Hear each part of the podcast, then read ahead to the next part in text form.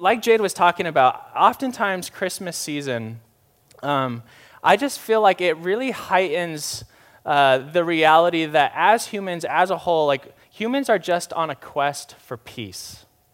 Um, and I think the Christmas season like heightens this all the more. Like there's like a, a felt need, just like I need peace. And I've been thinking about this in my own life. I almost feel like every decision that we make as people, from the, the, the decisions that cost us temporarily but actually give us peace in the future, or we compromise and we make decisions now so we can have present peace.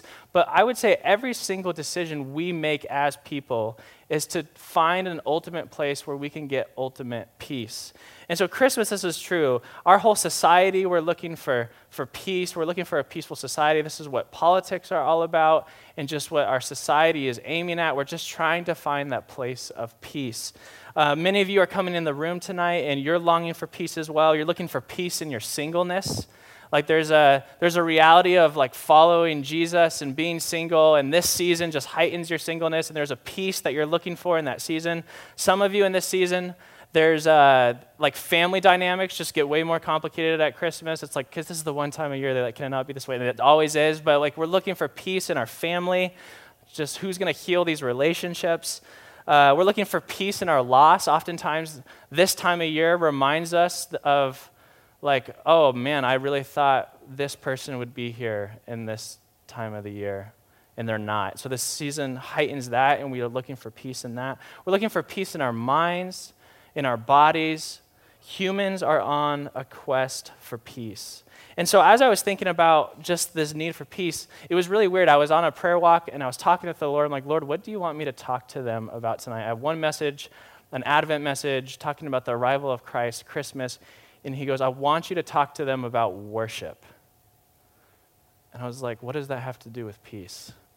And I felt like what God was telling me is the pathway to peace is proper worship. He goes, if you just talk about peace, without talking about what's at the center of our hearts as humans, you'll never actually get to what real peace is. But the problem is, you don't get right worship without listening to the right voice. So many of us are intaking voices all throughout our day. I was actually thinking about the problem of just how many voices we as people in the modern West, and especially in Christmas time, we are just taking in so much information and content and voices. And I was talking to my wife the other day, I'm like, sometimes I just feel like between emails, text messages, like noise, podcasts, church stuff, friend stuff, all this stuff, and you're just like, I just want peace and quiet. Because there's so many voices out there.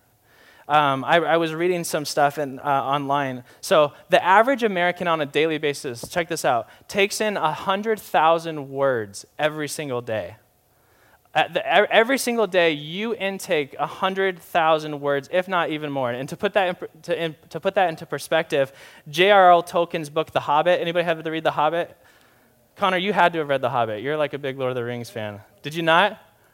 Part of it. That was like the one book I read in school. So, The Hobbit, to put it in perspective, The Hobbit has 95,000 words. So, you take in a Hobbit sized book every single day, if not more.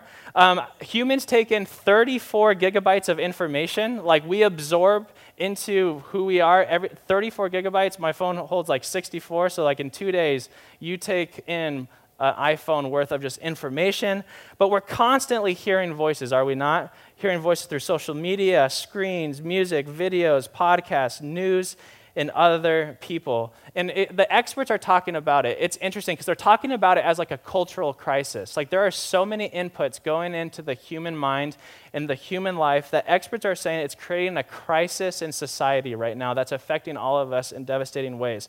So even if you're not a Christian in the room, you follow Jesus or not, they're saying if somebody is not able on a daily basis to manage the amount of voices, words, and inputs they intake on a daily basis, it's leading our society into a few things. And I'll just share four of them of the many that they were talking about. First, um, it's causing us as humans to be paralyzed and fatigued in our decision making. Have you ever noticed that? Like, there's just so much information, so much, quote, wisdom, there's so much stuff. Like, I just feel like I'm a person that's like paralyzed in my decision making.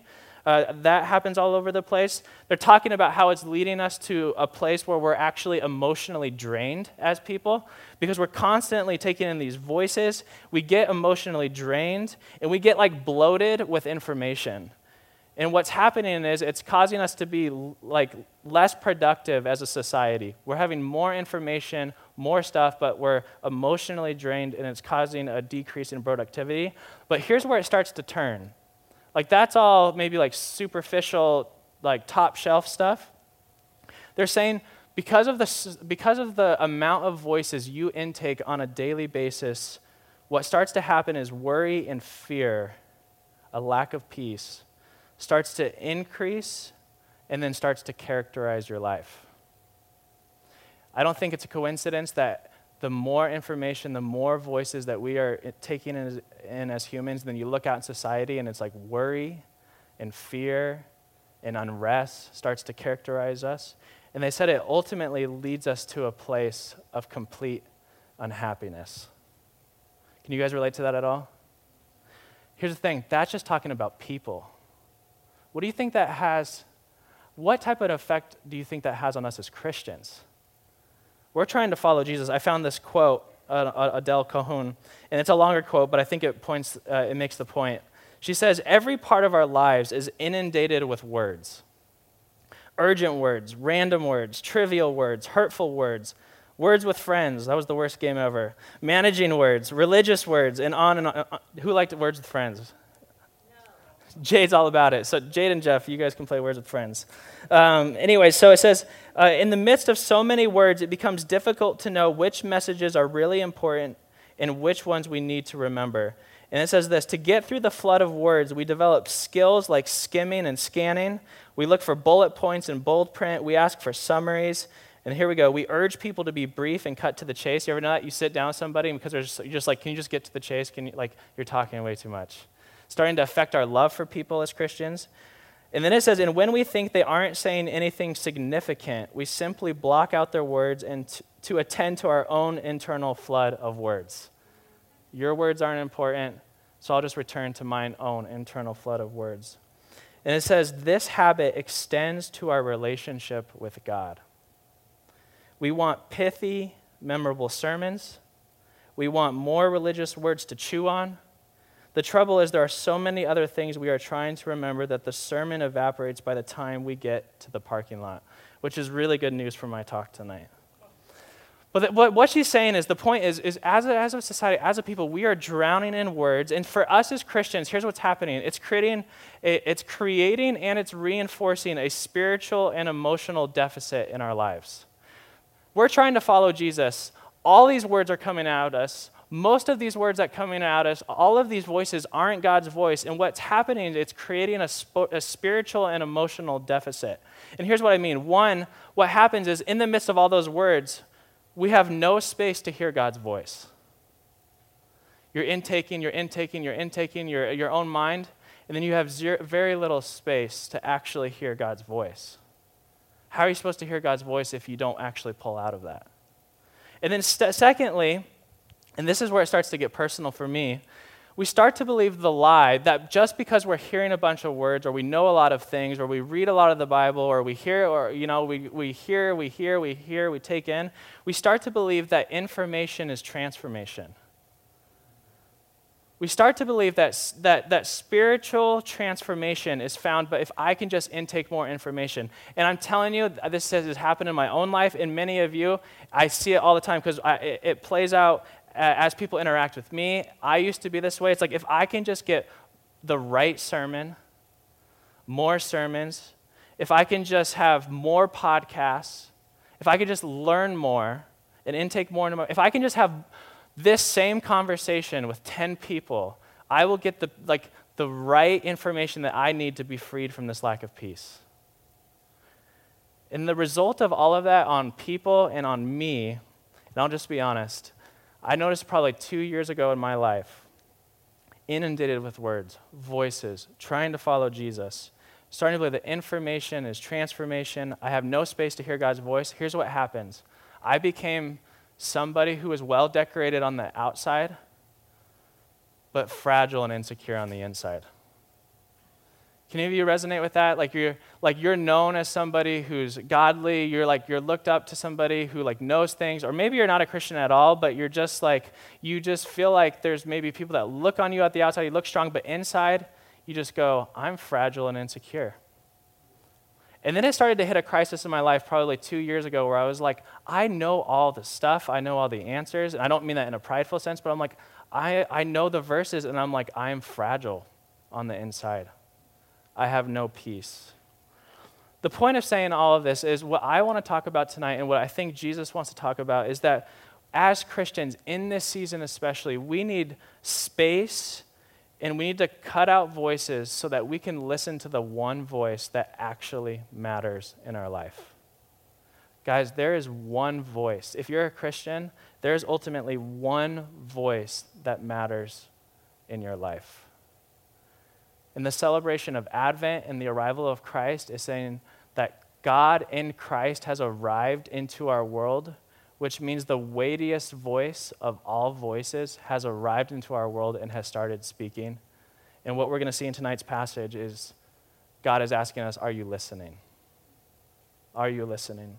So if you have your Bibles, open up to Psalm 95. If you don't have your Bible, you can follow us on the screen. If you do have your Bible or a, an app with you, like U YouVersion, I'm going to be in the NIV version. And tonight, ultimately, what I want to talk to you about uh, if I were just kind of to summarize it, is that there is a deep connection between the voice that you listen to in your life, or the voices that you listen to, the worship you give, and the rest or unrest you will receive. We're going to see it in this passage that the voices you listen to ultimately will lead you to the king or God that you worship. And the king or God that you worship and that you bow down to in your life will ultimately deliver you either fake peace or real peace. And so I want to, us to zone in on worship, and God's going to ask us, like, what's at the center of our hearts, and what is it producing in our lives? And we're going to see this in Psalm 95. So, um, Psalm 95, we'll read the first uh, seven verses. Uh, so, Harley, yeah, so here it is. Come, let us sing for joy to the Lord. Let us shout aloud to the rock of our salvation. Let us come before him with thanksgiving and extol him with music and song. For the Lord is the great God, he is the great King above all gods. In his hand are the depths of the earth, and the mountain peaks belong to him. The sea is his, for he made it, and his hands formed the dry land. Come, let us bow down and worship. Let us kneel before the Lord our Maker. For he is our God, and we are the people of his pasture, the flock under his care. And the next verse goes on to say this Today, if only you would hear his voice, do not harden your hearts. Worship, voice, and peace. All right, there's this, uh, there's this circumstance and reality that plays out in my life all the time and I know you guys are going to understand it when I get it. Have you ever given advice to somebody in your life? Have you ever given advice to somebody and then they didn't receive it? Of course. I was like, I was like, I just did it today, you know?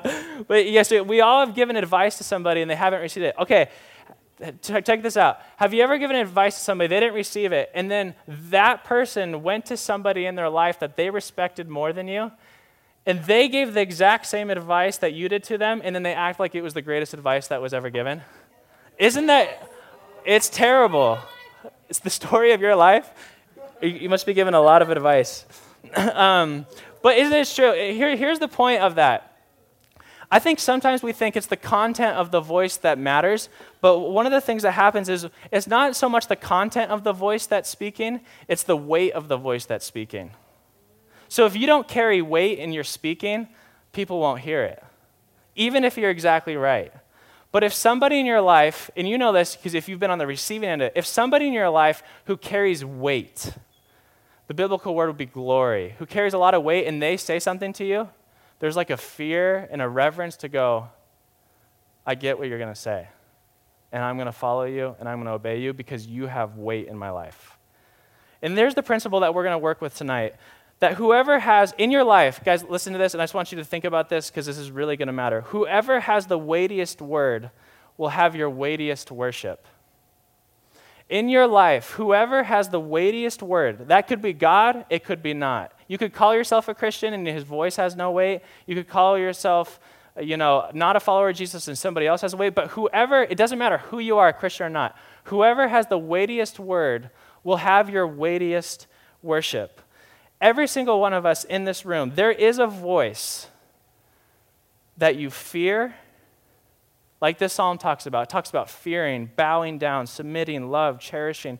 In your life, there is a voice that you fear, that you bow down to, that you submit to, that you love, that you cherish, that you value. The biblical language would say there's a voice that you worship. And when I talk about worship, I know for many of you in the room, if you're a Christian, you go, okay, I've heard this worship thing already. I just wanted you to listen for a, a, like a fresh second tonight. But for those of you who are not religious in the room, one of the things that I want you to know that worship is not just a religious thing, worship is a human thing. Worship is not just a religious thing that Christians do. Worship, true worship, what we're going to talk about tonight, is a human thing.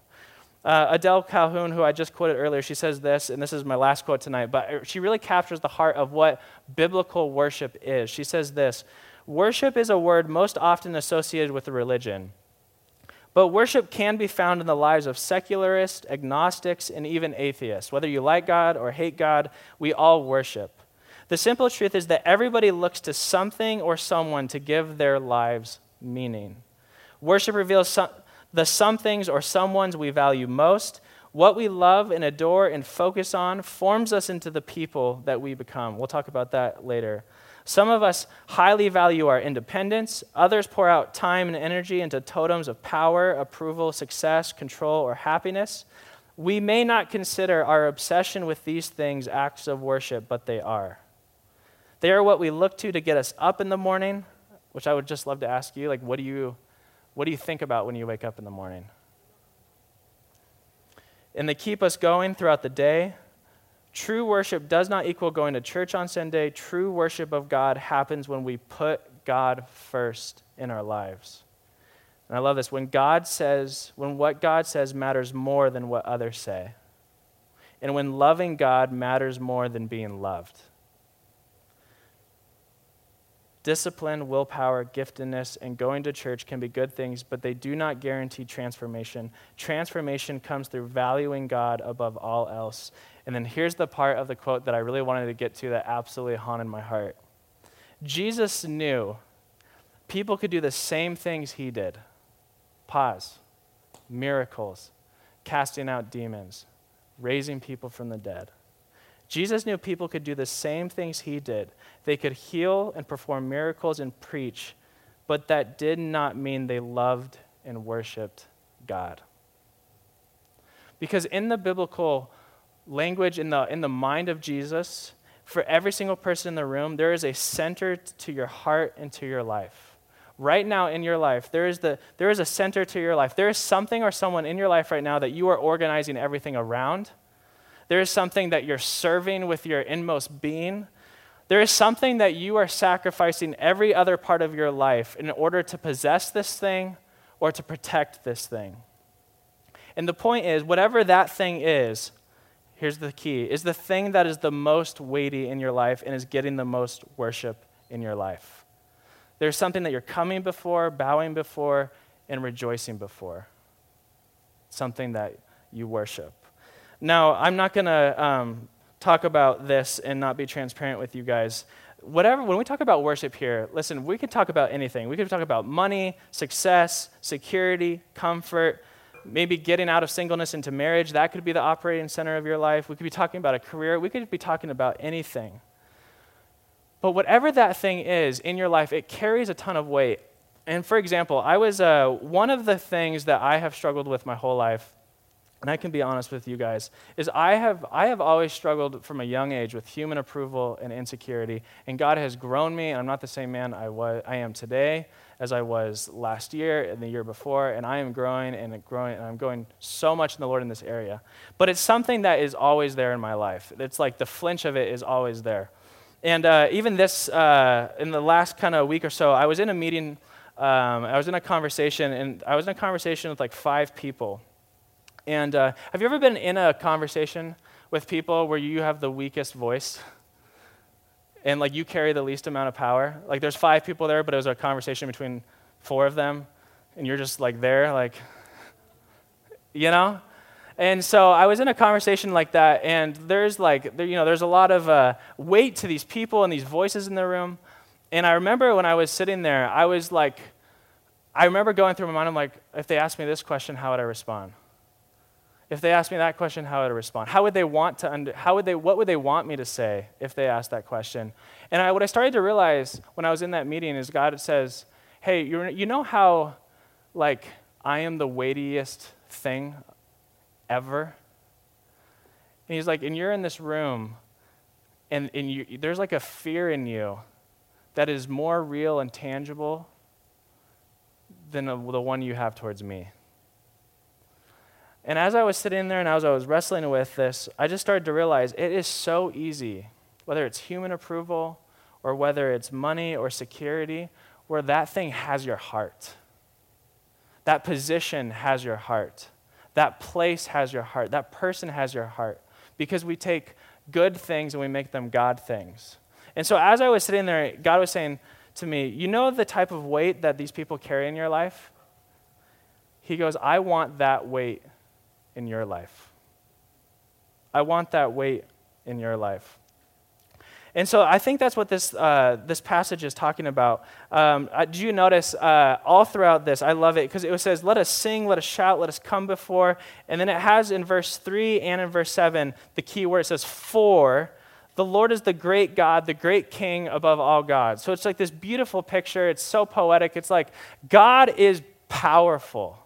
And this passage is calling us to worship the King of power and the King of peace. And, and uh, the problem is here's the thing many of us know that God wants his voice to have a weighty influence in our life, but it just doesn't. So, how, the, here's the problem how do we cultivate a weightiness of God? How does God's voice have weight in our life when we don't feel like it does? When it's like that thing or that person or that idea, that actually carries the most thing. When I actually, like, how do you cultivate a life to go, I actually feel and come before God and go, You are the great king above all gods. Where even the thought of coming to like to pray before him like puts you on your knees. How do you do that when you're just walking through life and there's voices and voices and voices and those start to capture your heart? And so I was, I was thinking about this, and I would just share with you this is how it's happened for me. I went to a, um, one of the things that I have to do in my life is have a practice of cultivating, I would say, an awe for the weight of God in my life. Like when, I, when I'm at a place of insecurity or lacking peace or concern, or whether it be finances, relational, or that the person's comment, I literally will go outside. And one of the things that I love to do is when I pray, I like to go outside and I just like to look around outside. And I like gaze towards the sky. And I'm just trying to like take in like how big God, God is. Because I'm like, if I don't have an awe for how big and powerful God is, I just won't, like, I won't listen to him. I won't, his, his, if God doesn't have weight, then his promises seem nothing to me. But, like, I have to cultivate this weight. And so I don't know how else to explain this except um, I remember when I went to uh, Portland, like two, uh, maybe like la- two months ago, end of, uh, whatever, a couple months ago. And, uh, and I remember when I read Psalms like this, and you're like, okay, God created, you know, He's the great King. He, he created the mountaintops, and, you know, he, he formed the dry land, and, you know, He created the sea. I get it. I'm supposed to worship Him. And then we, like, go through services, and we, like, go home. It's like, oh, that's great. You know, and it's like this informational thing that we take in. And I remember when I was, this, this trip in particular, it just created, like, a freshness in just viewing who God was. And I remember, Harley, you can put some of these pictures. They're not that profound. But I remember when I was flying to Portland, and you look out the window, and I see that mountaintop. Harley, if you go back, and you're like, that thing is amazing.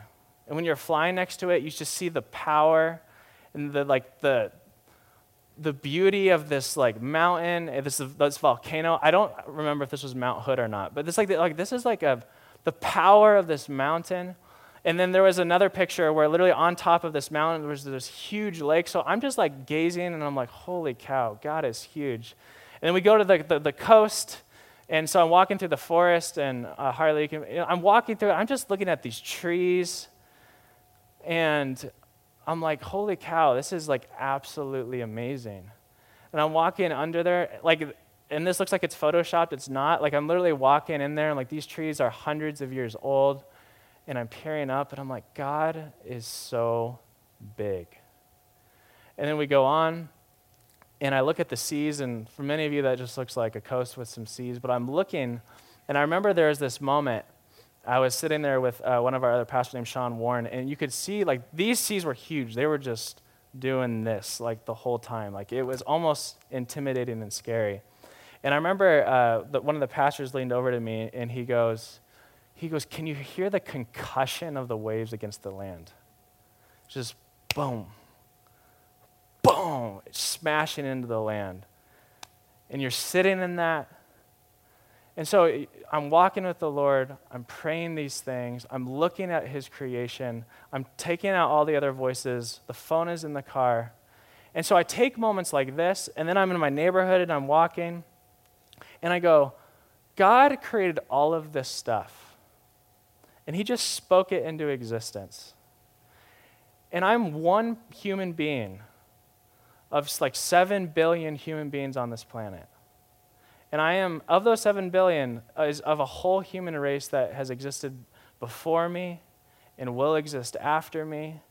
And I'm on one planet in a galaxy that is ridiculous. I read the other day that there's 170, an estimated 170 billion galaxies. And I'm sitting there and I go, and I'm walking with the Lord and I go, and that God loves me. That God loves me. And so when this passage says God is the king of power, he's the great king above all kings. He created the oceans. He created the mountaintops. He created the beauty of the forest. He created, he is ruling all history. And then he goes, and he's your shepherd. Do you notice what that verse said? Look at it. It says, Come, that God, the Lord is the great, the great king above all gods. And then in verse 7 it says, Come, let us bow down and worship. Let us kneel before the Lord our Maker, for he, that God, is our God and we are the people of his pasture, the flock under his care. And I remember when I was thinking through all of this, God told me, He's like, I have weight.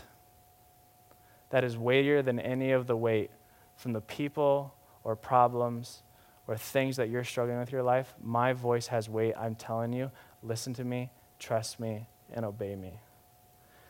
So, another question that maybe comes out of this is how do you know what, what voice has the most weight in your life? The first thing I would say is this, and I would ask you this question What, what do you make the most space for in your life? What do you make the most space for in your life? Because here's the thing we make space and we clear schedules for the weighty things. To illustrate this, have you ever been hanging out with somebody? This is similar to the last thing that I was saying. Have you ever been hanging out with somebody who has uh, less weight than you in your eyes, and then somebody with more weight comes in the picture, what do you do? You leave the person you're with and you go to the person that has weight. How many of you have been with the person that the weighty person came in the room and the person that was with you is like, oh, great talking with you, and they go to that person? It's because that person carried much more weight. Here's the thing hey, you want to hang out Friday? No, I'm so busy. Hey, so the person with weight texts you, hey, you free Friday by any chance? Oh, I have no idea. Maybe I can just check my schedule, you know. But what you do, isn't it true? You make space for the weighty things and the weighty people in your life. Let me ask you this How do you know what you worship? What do you make space for? Is it the king of power? Is it the king of peace? Or is it fill in the blank? Because the weighty things you make space for. The second thing that you can know about how, who you're worshiping is who are you becoming? So the first is what do you make the most space for? And the second thing is who are you becoming? Here's, what, here's the reality about worship, and it's all throughout the scriptures. Who, what you worship, you will become what you worship. Whatever you worship, you will ultimately become and take on, because your deepest delight will determine, will determine your deepest devotion. In your life, whatever has your deepest delight will always determine your deepest devotion. Have you ever noticed when, uh, um, when you have a friend or somebody and they are like, you know, really into, you know, the classic illustration is like I was really into a certain type of baseball player when I was younger and when I was little because like there's a, like a worshipness like that I had towards this person. They carried glory and weight. And I'm little league. What I would do when I get into the batter's box is I have his exact same batter stance. It's like his elbow is up. You know, he did the whole Barry Bonds thing, so of course I'm in the batter's box. But whatever you worship, you take on whatever you worship. Your way of life will always tell you what you're worshiping. Your way of life will always tell you what you're worshiping. And here's what here's how you know what you worship if we worship a king of power and a king of peace, then not perfectly and not right away, but in your life, you will be increasing in power and increasing in peace. If, if we as people, if, if we as God's people are worshiping the King of power, we will be gradually increasing in power and increasing in peace. And when I say power, I'm talking about the power of God's kingdom, which manifests itself in the fruit of the Spirit. You are somebody who is increasing in love, joy, peace, patience, kindness, goodness, faithfulness, gentleness, self control, because you are worshiping the King of power who is love, joy, peace, patience, so on and so forth. You are worshiping the King of peace. Isaiah says he's the Prince of Peace. Are you increasing in peace or are you increasing in anxiety? And oftentimes you can just tell right away whatever you're increasing in at a given moment shows you what the true king and the true voice that you're listening to. Does that make sense? So, worshiping the king of power, worshiping the king of peace. And then the psalm says this. So, he talks about how God is the great king above all gods, that he's our shepherd, and, and there's like a peacefulness to that. And then I love this. He goes, Today, and I love it doesn't say tomorrow. I'm not to, like how Monday I'm to start following Jesus. He goes, Today, if only you would hear his voice, do not harden your hearts. Um, this is more of a side note, but one of the things that I've learned in my life is that the weightiest voice of all voices is often a whispering voice. Uh, our world is full of kings and people that think they are powerful and they are insecure about their lack of power, and so they yell, they're loud, trying to get large crowds. But the king of power and the king of peace, the weightiest voice, he whispers. So maybe in your life, if you're struggling to hear, if you go, if only you would hear his voice, like I don't hear his voice, I would say, where's the space to hear his whisper? But that's beside the point. Let's go on. Uh, today, if only you would hear his voice, do not harden your hearts as you did at Meribah. As you did that day at Massah in the wilderness, where your ancestors tested me, they tried me, though they had seen what I did. Although they had seen and heard the voice of God, they've seen the powers, they've seen the ways that he's worked, they still tested his voice. That's a sermon. For 40 days I was angry with that generation. I said, They are a people whose hearts go astray and they have not known my ways. They did not listen to my voice. So I declared on oath in my anger, they shall never enter my rest. They shall never experience ultimate peace.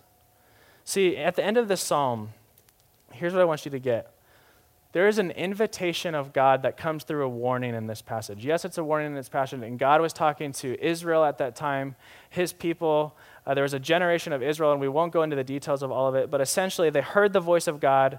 And because they, they heard the voice of God and they, they failed to listen to his voice, they tested him, they failed to experience God's rest. But what I'm trying to uh, show you tonight is what the scriptures are saying is that if you hear the voice of God, and if you follow the voice of God, it will lead you to real peace.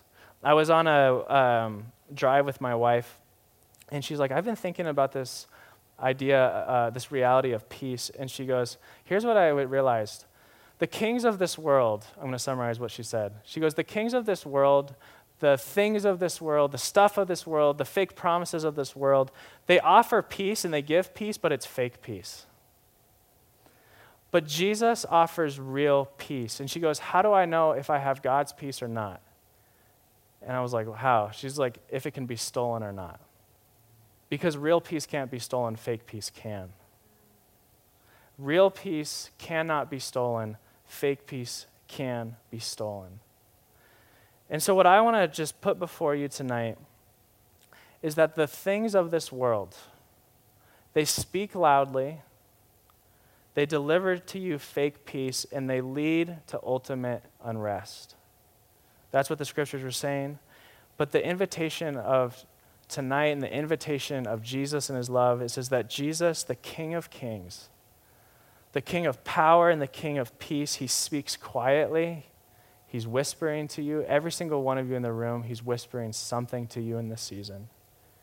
And if you listen to his voice, he offers real peace that leads to ultimate rest. The type of rest that goes, things are not okay, but I'm okay because I'm with Jesus. And so, the invitation, I just want to ask you tonight what voice are you listening to in your life right now? Who has your weightiest voice? Who has your worship? And what peace are you experiencing? Real peace or fake peace? Because our weightiest word deserves our weightiest worship, and that is our Lord Jesus Christ. Let's pray. Lord Jesus, we love you, and we, uh, God, we thank you that you are the one with all power and authority in heaven and on earth. And yet at the same time, Lord, you are a shepherd, which means you are kind, you are compassionate, you are tender. And Lord, I pray that, um,